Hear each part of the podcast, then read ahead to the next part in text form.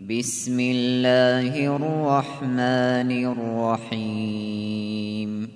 أرأيت الذي يكذب بالدين؟ فذلك الذي يدع اليتيم ولا يحض على طعام المسكين.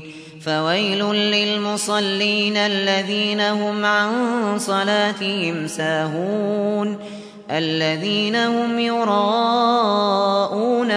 يمنعون الْمَاعُونَ.